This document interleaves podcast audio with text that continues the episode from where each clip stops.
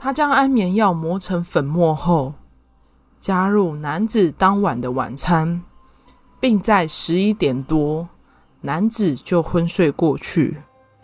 女子确认他没反应，再将预藏好的裁缝用大剪刀往男子的阴茎。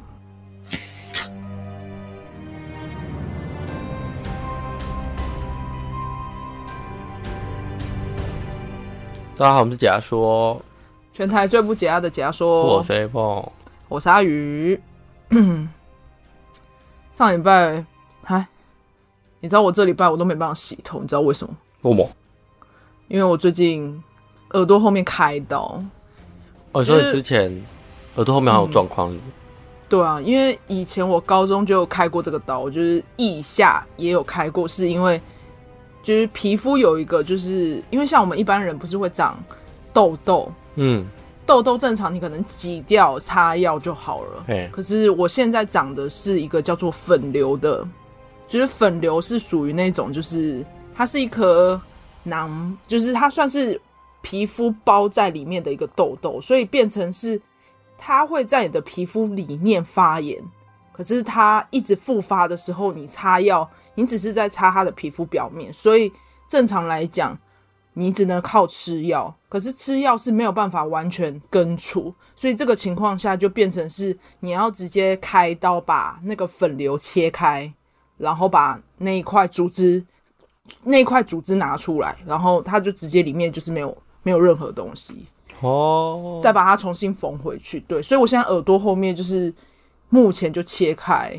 就是现在是缝住的状态，我觉得是因为疫情的关系，一直戴口罩，然后我本身皮肤又比较油，所以戴口罩的时候。你说耳后对不对？我之前有一阵子也很很不舒服那块，所以我后面的口罩改戴那种，它不是绳子，它是布的。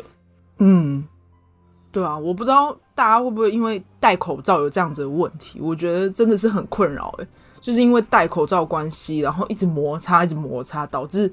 这边可能就发炎，然后开始就有粉瘤。可是得先说，粉瘤这东西是看体质，就是体质的问题，就不是每个人都有。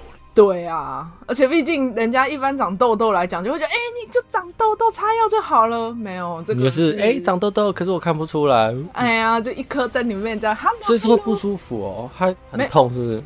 哎，应该说，不然怎么发现的？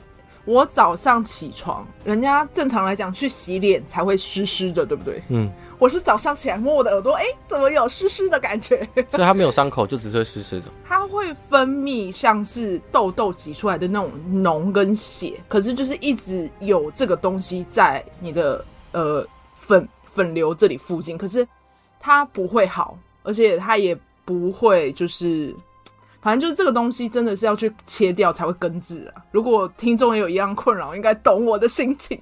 真的是一直一直长，一直长哎、欸！既然都讲到切掉了，那我们就来听前言，就知道这次案件有多么可怕了。我作为一个男性，我觉得切鸡鸡吗？我觉得好痛。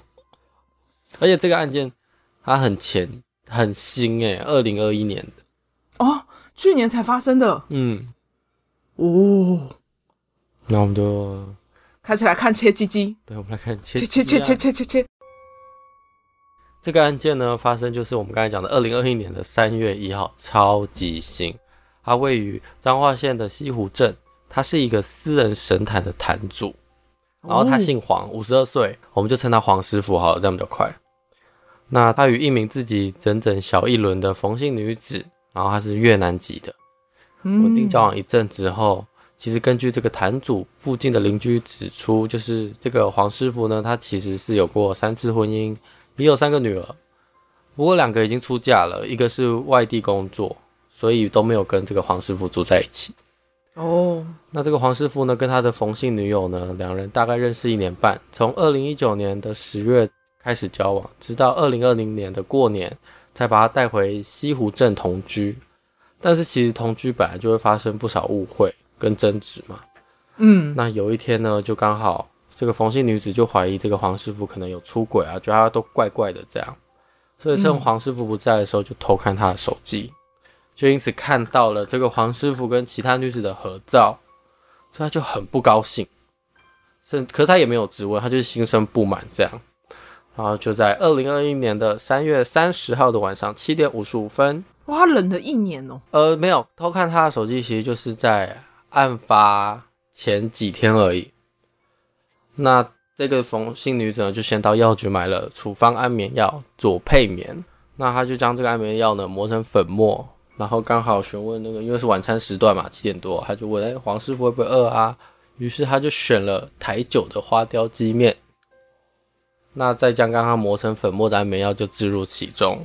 那其实，在吃的时候，黄师傅就有说：“哎、为什么今天的泡面吃起来就苦涩会比较重？”但是冯女并没有就没有回答，就没有理他。而且花雕鸡面皮你吃过就知道它是偏重口的，嗯，而且它里面有一个酒包。那黄师傅可能就以为是那个酒的味道，嗯。那黄师傅就不疑有他，就是边吃边看电视这样。在当晚十一点多呢，黄师傅就昏睡过去。这个冯女就试着叫叫看他，发现哎，没已经没有反应了。黄师傅已经确定熟睡，然后再将日常用的裁缝用的大剪刀，将黄师傅的阴茎一刀剪下。哦，超痛的！啊！我听到之后就啊，而且是在睡觉，收紧一下，睡觉收紧一下。就他是给他吃安眠药，所以我记得安眠药就是发作的时候，甚至有时候会瞬间没有痛感，因为你药效正在发作。冯女在剪断他阴茎之后呢，就直接搭乘计程车至西湖派出所投案。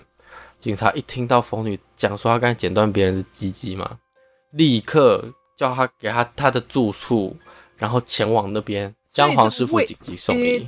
他就是剪完就自己觉得不对，所以还自己去报案。对，就自己去投案了。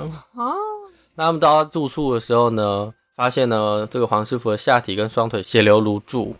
然后房间跟地板跟浴室都血迹斑斑这样，那可是比较不可思议的是，这个黄师傅其实他还自己从楼上走到楼下，他才去上救护车，然后就送医这样，大家觉得很厉害，因为他已经是受伤的人。那其实是可以把他接回去的啦，警察也知道，他立刻就去他住所紧急要找那个被截断的那一部分，但是怎么找都找不到。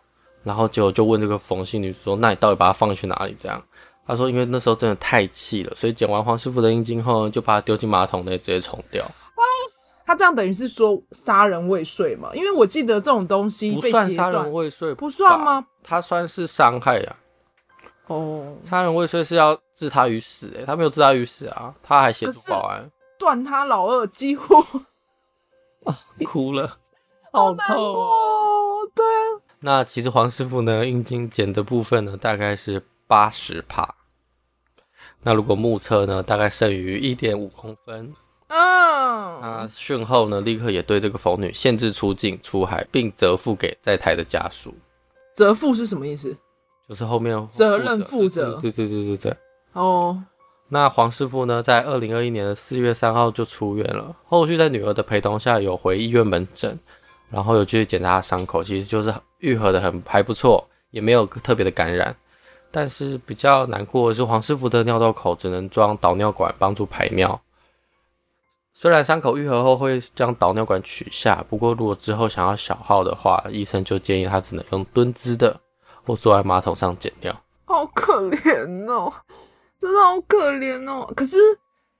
应该说他会发生这件事情是那个越南的女朋友误会，还是事实上黄师傅真的有劈腿才会去做这件事？呃，根据他家属说的，其实黄师傅根本就没有，是那个女生疑心病太重。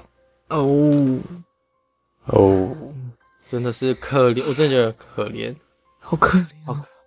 但是其实伤口，其实伤口照顾很重要嘛。可是他现在已经恢复的不错，可是重要的是黄师傅的身心状况。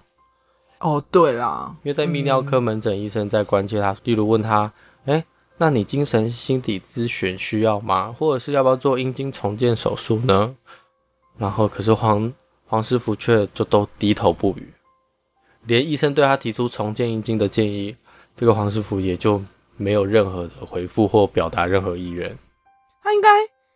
陷入一个很崩溃的状态了吧？就是已经没有办法去思考说，就是他这个东西对他来讲到底是需要还不需要？已经失去过一次了，已经是我觉得是有点算崩溃，就是因为因为这其实跟他以后繁衍后代可是他已经有三个孩子了，对吧？对。可是就是就像你的手被截肢或什么，那都是一个你身体的一部分，对，都是极大的一个创伤，那真的是创伤。而且重点是，他是在不知情的情况下被，如果你是醒着被剪，可能当下你还可以看到一切，但是你是醒来就没了。剪了，如果东西还在，其实是的确可以做修复手术的，可是就被他冲进马桶了。哦，所以医生说的重建是另外一个人工做的，对对对对对，重建就是用人工的方式去把它重建出来。嗯。对啊，我觉得这个东西可能比起他重建他的阴茎，最主要是他心里过，他心里要先，我觉得他心里可能要先去接受，就是他先失去了这一块，有没有想要再把它拿回来的？嗯，这个过程要先处理好。他，我觉得他却却这样看起来，其实他最需要的暂且不是什么重建或什么，他需要的就是家人陪伴跟专业的心理医生协助。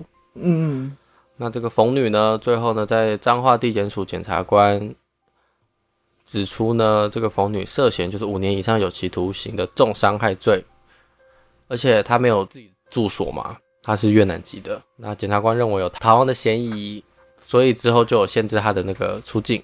嗯，那因为他又那个什么，他有立刻检完之后就立刻到警局自首，所以没有羁押的必要，因为他已经就是自首了。就等于说，他并不是伤害完逃走，什么是自己报案？对，嗯，那检察官最后就以重伤害罪跟其实那个的安眠药是有医生诊断的人才能使用的，所以他给他给这个她男朋友使用是违反毒品危害防治条例的，所以会他有在提高一个毒品危害防治条例，嗯，然后就是大概处五年以上到十二年以下的有期徒刑。那其实冯女知道。最后，这个黄师傅的重要部位已经是完全无法恢复了。其实他也是表示懊悔，他也没有想到会这么严重这样。所以他是因为一时怀疑他的冲动，对，犯下这个就是把他阴茎剪下的这个动作。对，其实他就是一时被恨冲昏了头。我觉得情绪来了，很容易做出一些就是。伤害自己家人的事情，或者是伤害自己另外一半的事情，都很容易发生。就是要理智啦，其实还是讲到理智啦。你在判断的时候，你要想，你确定做这个动作对他未来是好的吗？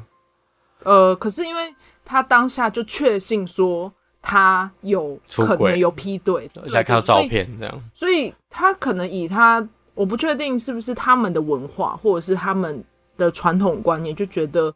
只要夫家不忠，可能就是真的要断他什么的。哎、欸，你讲到重点，对不对？其实我在查这个案件的时候，嗯，就是越南籍的女子，其实，在台湾就是剪鸡鸡案不少哦。啊，是哦，真的不少哦。所以越南籍的老婆，通常就是有一些社会案件，都是发生在就剪鸡鸡这件事情。应该说，剪鸡鸡案居多，就是越南籍的会。犯下这个案子，因为我在查的时候，其实不止这一桩，就是在二零一六年也有，然后在更早更早以前其实都有，所以网络上其实网络上大家就有说，剪越南人越南女子就是很爱剪鸡鸡什么之类，因为他们比较强势，是因为强势的关系。他网络上讨论的啦，他就说他们觉得他们比较强势，oh. 所以在当你发现不忠的时候，他们狠起来是没在跟你客气的。嗯，可能就是。认为说，反正你都对我不忠，你这一根也不需要了。哎，嗯，哎，哎，冤呐，冤呐，嗯，OK，好啦，嗯，今天的案情就到这里了。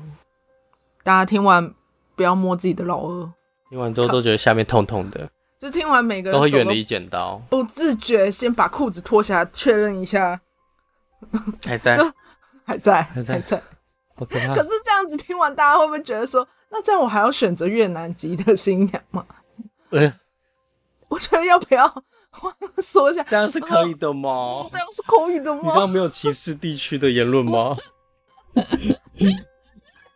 没有啦，就是对感情忠诚一点，然后比心病不要太重，就他会在、嗯、要要跟你的就是老婆或女朋友要讲清楚，就是不要让他发现你有可能要干嘛。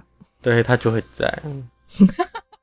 大家记得订我们 IG VIP 点 T A OK，下期见啦！我是 A 梦，我是阿宇，拜拜，再见。